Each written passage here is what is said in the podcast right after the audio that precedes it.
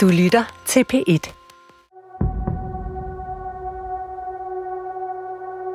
Ich war dort Ostern noch 2008.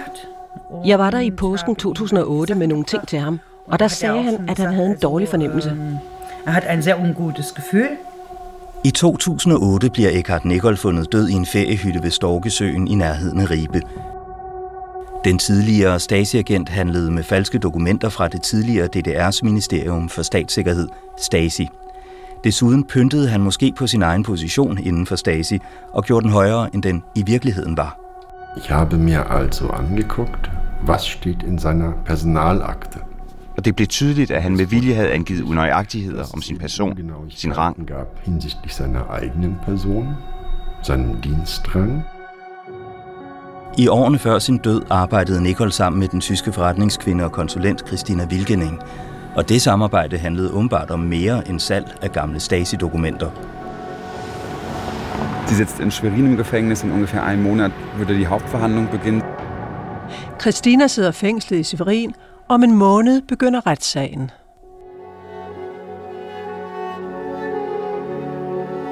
En Stasi-mands død. Femte del. Den russiske ven.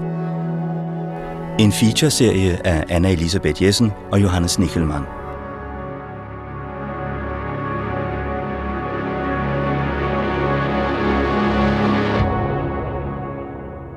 Processen mod Christina Wilkening begyndte i november 2016. Min tyske kollega Johannes rejste til Sverin for at følge retshandlingen.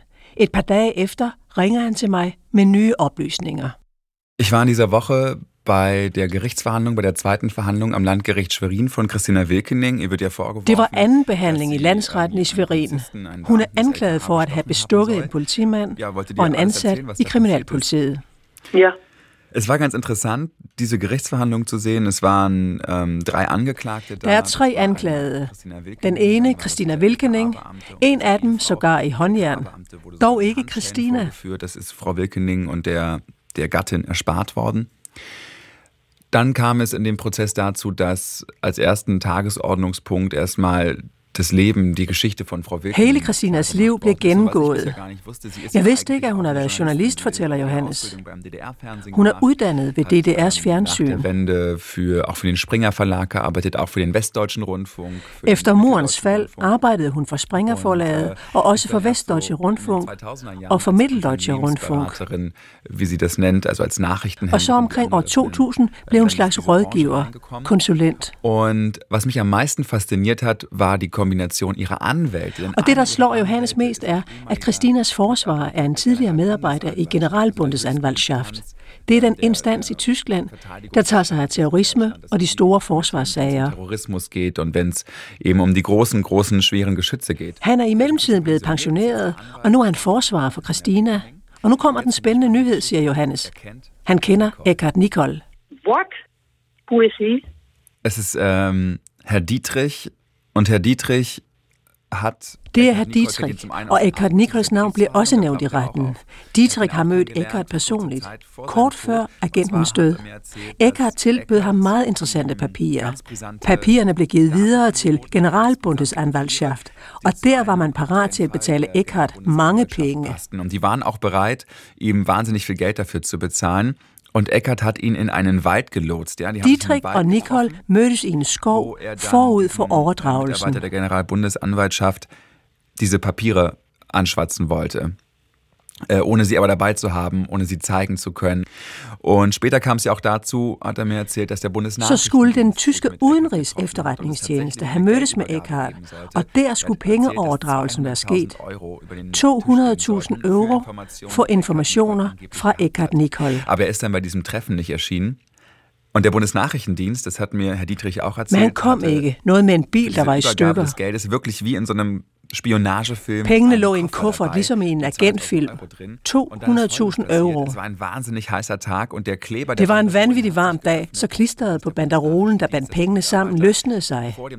En mand fra efterretningstjenesten blev nødt til at gå ind i en butik og købe elastikker, for at forhindre, at alle pengene flød rundt i kufferten. Wieder zusammenzubinden, weil alles dann im Koffer durcheinander geflogen ist.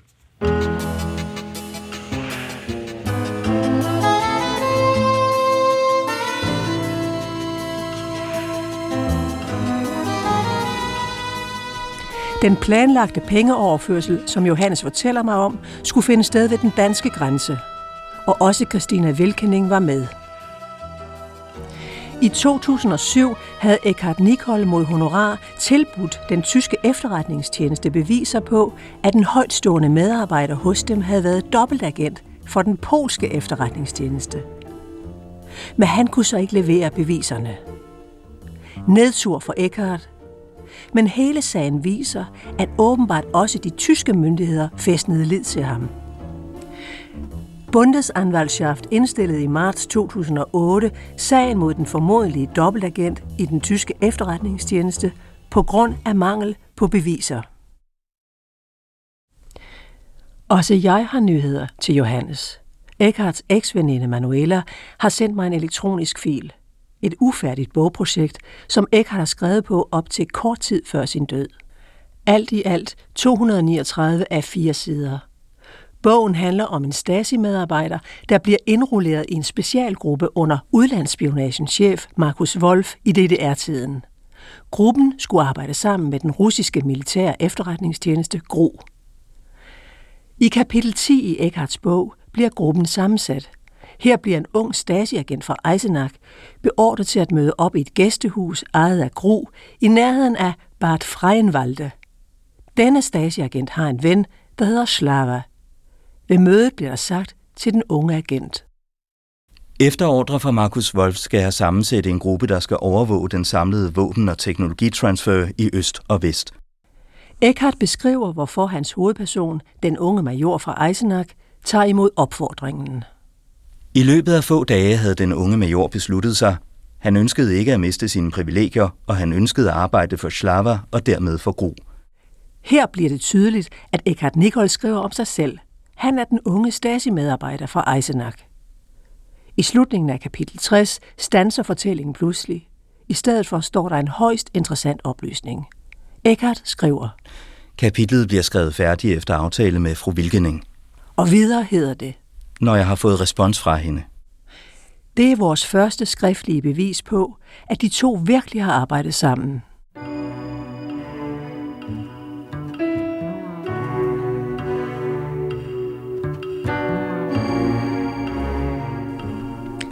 Ved vores sidste møde med Stasi-forskerne, Thomas Wiener Fris og Helmut Møller Enbergs, fastholdt de endnu en gang, at Eckhart kun havde været en underordnet Stasi-medarbejder i distriktet Erfurt. Men jeg har stadig den fornemmelse, at det ikke er hele historien om Eckhart. Har vi ikke overset noget?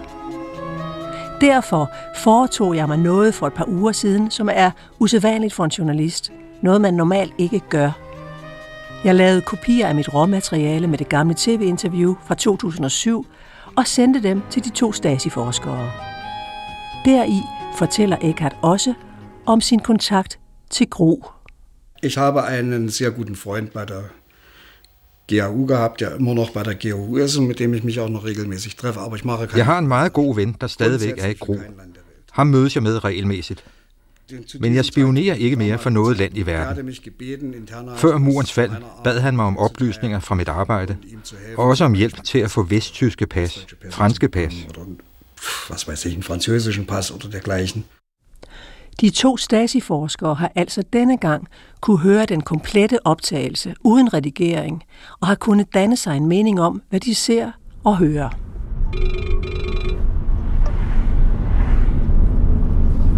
Min tyske kollega Johannes og jeg sidder i en taxa på vej til et radiostudie. Der skal vi møde de to Stasi-forskere den her gang. Altså vores andet møde med dem i Berlin. Flere gange i vores interview kommer Eckhart Nikol ind på sin russiske kontakt Slava. Slava var åbenbart en god ven af ham, og en person, der skaffede Eckhart gamle dokumenter. Es ist seine Name äh, Slava. Das ist äh, kürze Form für... Mens vi sidder i taxaen, hører den russiske chauffør, at vi taler om navnet Slava. Slava er kælenavn for Vishislava. Aber wenn man ein Freund... Hvad siger man til en ven? Aber Slava ist nie eine Frau. Kan Slava være en kvinde? Frauenname Sascha. Kvindenavn er Sasha. Sascha und Slava. Danke. Bitte, bitte. Kein Problem. Johannes, de to Stasi-forskere og jeg sidder i radiostudiet. Foran os har vi anbragt en monitor, hvorfra vi kan afspille og se de forskellige klip fra interviewet med den afdøde Eckhart Nicol. Og de to forskere har i forvejen brugt timer på at se hele råmaterialet igennem. Helmut Müller-Enberg synes helt opstemt. Ich habe das ganz normal gestartet, wie ich auch ein neues Buch, ein jungfräuliches Buch öffne. Äh, schaut es an, habe die ersten... Jeg begyndte med at se optagelserne igennem med jomfruelige øjne. Efter de første 4-5 minutter trykkede jeg på stoptasten og gik ud i køleskabet for at finde den dårligste øl. En Berlinerøl. Undskyld, venner i Berlin. Jeg åbnede flasken, lagde benene op på bordet og vidste, nu er det showtime. Und habe diese Flasche geöffnet, habe die Beine auf den Tisch gelegt und habe gewusst, jetzt kriege ich eine Show. Ja? Thomas Wiener Fries ser mere nøgternt på sagen. Ich habe das ganz normal vor dem Computer, habe ich mir hingesetzt und Notizen, äh, und Notizen gemacht, wo er eben, also wann er was gesagt hat. Was tatsächlich über Jeg satte mig til rette foran computeren og tog notat om, hvad han sagde, som kan tjekkes. Og også mit generelle indtryk, og hvor han taler om ting, han ikke ved noget om. Hvor modsigelserne er. und hat mir dann so zehn Seiten kleine Notizen, kleine Notizen gemacht. So now you have seen, uh, Nu har I set hele råmaterialet. raw material. Das war eine verdammt lange Märchenstunde. Et forbandet langt eventyr. Glauben Sie? Synes de? Ja, das Einzige, was stimmt, dass er Nicole ist. Det eneste, der passer, er, at han er Nicole og en mand. Hvad ellers? Und was sonst? Because you wrote me back just after you saw De mailede til mig, at det hele var en løgn. Everything is a lie. Es, äh, egal, was man anfasst oder das, was er erzählt, ist äh, verschwiemelt gesprochen. Verschwiemelt heißt, äh, er äh, setzt ich mit Mann identisch. Äh, Han erstatter jeg med mand. Han taler abstrakt. At udlandsspionagen gjorde dette og hint for tilhørende uden for Eisenach til at tro, at det er ham. En fantasikonstruktion. Vidunderlig. Inden for psykiatrien ville man kunne møde mange ligesindede, som ikke ville kunne overgå ham. Das ist eine Fantasiekonstruktion. Wunderbar. Ich glaube, in der Psychiatrie würde man viele Zeitgenossen treffen, die ihn kaum überbieten können. Insofern ist sein Auftritt äh, For så vidt er hans optræden fascinerende. äh, faszinierend. Der sagt irgendwo in dem Interview, dass äh, in Ich-Form... Men han siger i er interviewet i jeg-form, at han ikke har været agenter i Danmark, kun i Tyskland, Østrig og Schweiz. I tysktalende lande, og han taler her om sig Also selv. ich habe Spione geworben in der Bundesrepublik, in Österreich. Jeg har været spioner i Vesttyskland, Østrig, Schweiz, i tysktalende lande. Jeg har ikke været i Skandinavien, men der var mange spioner her. Ich weiß, dass es eine Menge Spione hier oben gab. Wenn er jemanden in der Schweiz und in Österreich geführt hat, dann wäre es eine Weltsensation. Havde han haft agenter i Schweiz eller Østrig, havde det været en verdenssensation. Wissenschaftler. Ud fra Nichols akter kan man minutiøst rekonstruere, hvilke personer han lærte at kende. Og det var i reglen pensionister fra Eisenach, som han sendte ind i Vesten. er kennengelernt hat. Und äh, das waren in der Regel Eisenach. Derfor er formuleringen, han kun har haft agenter i Tyskland, Schweiz, Østrig, langt ude. Er habe nur Quellen in Deutschland, äh, Schweiz und Österreich geführt. Eine deutliche. Spørgsmålet om jeg eller mand optager mig meget. I tv-dokumentaren talte Eckhart selvfølgelig tysk, og det blev oversat til dansk. Men måske opstod der nogle oversættelsesfejl undervejs i processen. Måske har jeg vinklet for skarpt, koncentrerede mig for meget, da jeg klippede filmen om danske forhold, så en seer ville kunne få den opfattelse, at Eckhart Nicol var en meget vigtigere spion, end han var, og altså ikke bare tale om Stasi i al almindelighed, og om hvordan Stasi arbejdede. Men begge Stasi-forskere tror, at Eckhart forsætligt talte på den måde, altså at han talte i ubestemt form, mand i stedet for jeg, for at lade os blive i troen om, at han var den store og vigtige Stasi-spion. I optagelserne fortæller Eckhart med stolthed i stemmen om, at han er tjekist. Tschechist wurde, diese, diese Bezeichnung wurde übernommen von, von dem KGB, von der Tschechist, Tjekist, war eigentlich den betegnelse tog gro for KGB. Og tjekist var det største, du kunne blive. dann hast du schon eine Nummer gehabt. Also, Af hvem? Af, af russerne eller også af DDR? Auch DDR, ja. Auch in der DDR. Blev du kaldt Tschechist? Ja, ich habe sogar noch eine Medaille hier verdient, der Tschechist und so. Aber äh, an sich, äh, es ist schon... Jeg har endda fået tjekistens fortjensmedalje. Vladimir Putin siger om sig selv, at han er tjekist. En gang tjekist, altid tjekist. En tjekist forråder ikke noget andet menneske. Ich habe einen Orden bekommen wegen einer ganz speziellen Aufgabe, aber über die rede ich nicht. Han fik udmærkelsen på grund af en speciel opgave, som han ikke vil tale om. Og den agent, som han er været, arbejder stadigvæk for russerne. Ich habe einen Agenten im Westen geworben, der so hochrangig war, dass ich en Orden bekommen habe. Weil keiner Jeg værvede en agent i Vesten, der var højtstående. Ingen troede, det var muligt. Men jeg havde en kvindelig agent, der gik i seng med ham. Es war reiner Zufall. Also ich, Natürlich wird das hinterher so dargestellt, der Genosse hat da zielgerichtet. Das ist alles Quatsch. Hvis pigen ikke var gået i seng med ham, havde hun ikke kunne fortælle noget om ham. Og jeg kunne ikke have afpresset ham. Ich hätte den nicht erpressen können. So einfach war das.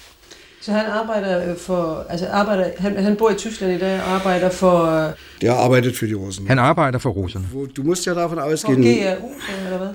Eller for... Das ist mir egal für wen. Da mache ich mir keine Gedanken. Das ist... Jeg er ligeglad med, hvem han arbejder for.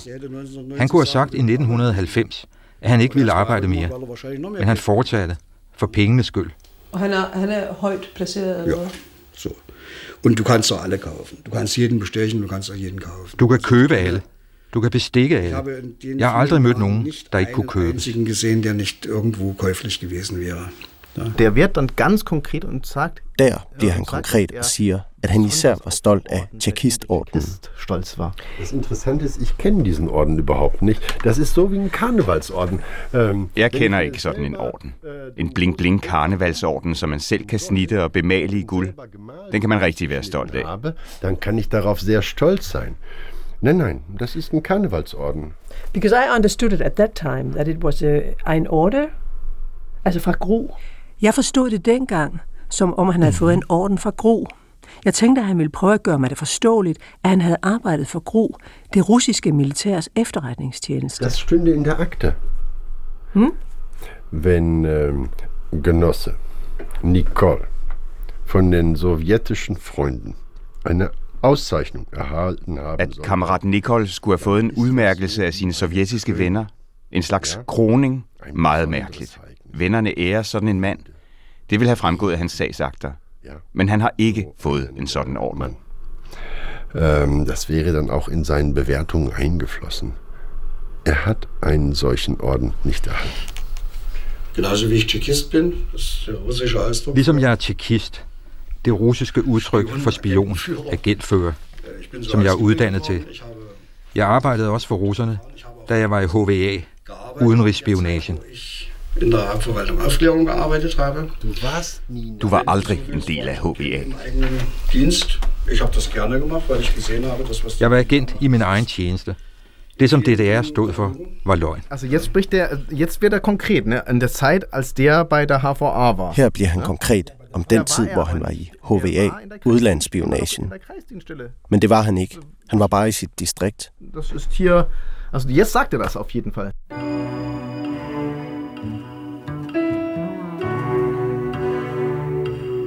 Ein Teil von Dokumenten habe ich ganz bewusst mitgenommen. Die sind nicht aufgetaucht, ganz einfach aus Schutz. Dele af dokumenterne har jeg taget med mig for at beskytte mig selv. Hvis der kommer en med ondt i sinde, kan jeg sige, hold dig væk, ellers står det i avisen i morgen, hvad du har lavet. Sådan beskytter mange af os tidligere Stasi-medarbejdere os. Dele af dokumenterne er også forsvundet. ist das also nicht so einfach. So haben sich, so schützen sich viele unserer ehemaligen Mitarbeiter. Und ein Teil der Dokumente ist ja sowieso verschwunden. Zum Beispiel habe ich meine komplette, meine Dokumente komplett der GRU gegeben. Jeg har overdraget alle mine gro-dokumenter til min ven Slava. Jeg havde to store, forsejlede blikkasser med mine papirer, som vi kørte til Zwei bopæl. so große äh, Kisten gehabt, also Blechkisten.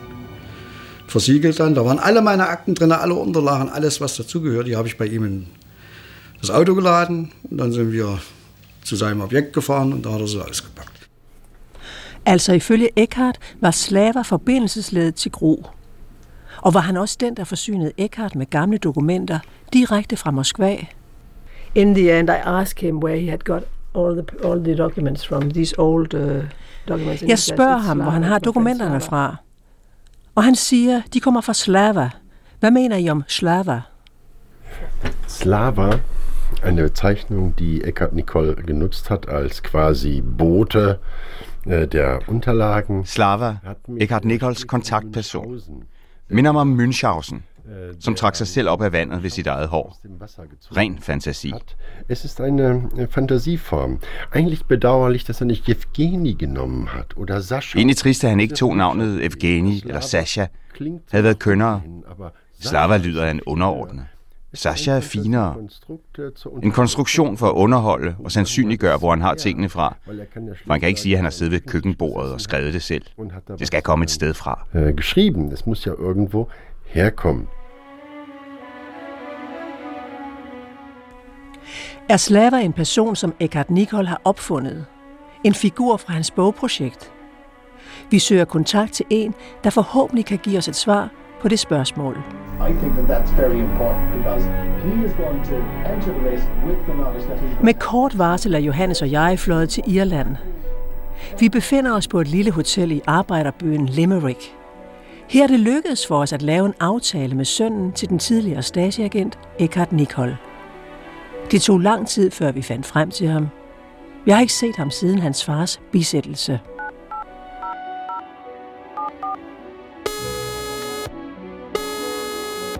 Hello, Philip. It's Lisbeth. I'm in Limerick now, and um, yeah, and maybe you will call back. I hope we have this point. Måske kan du ringe tilbage.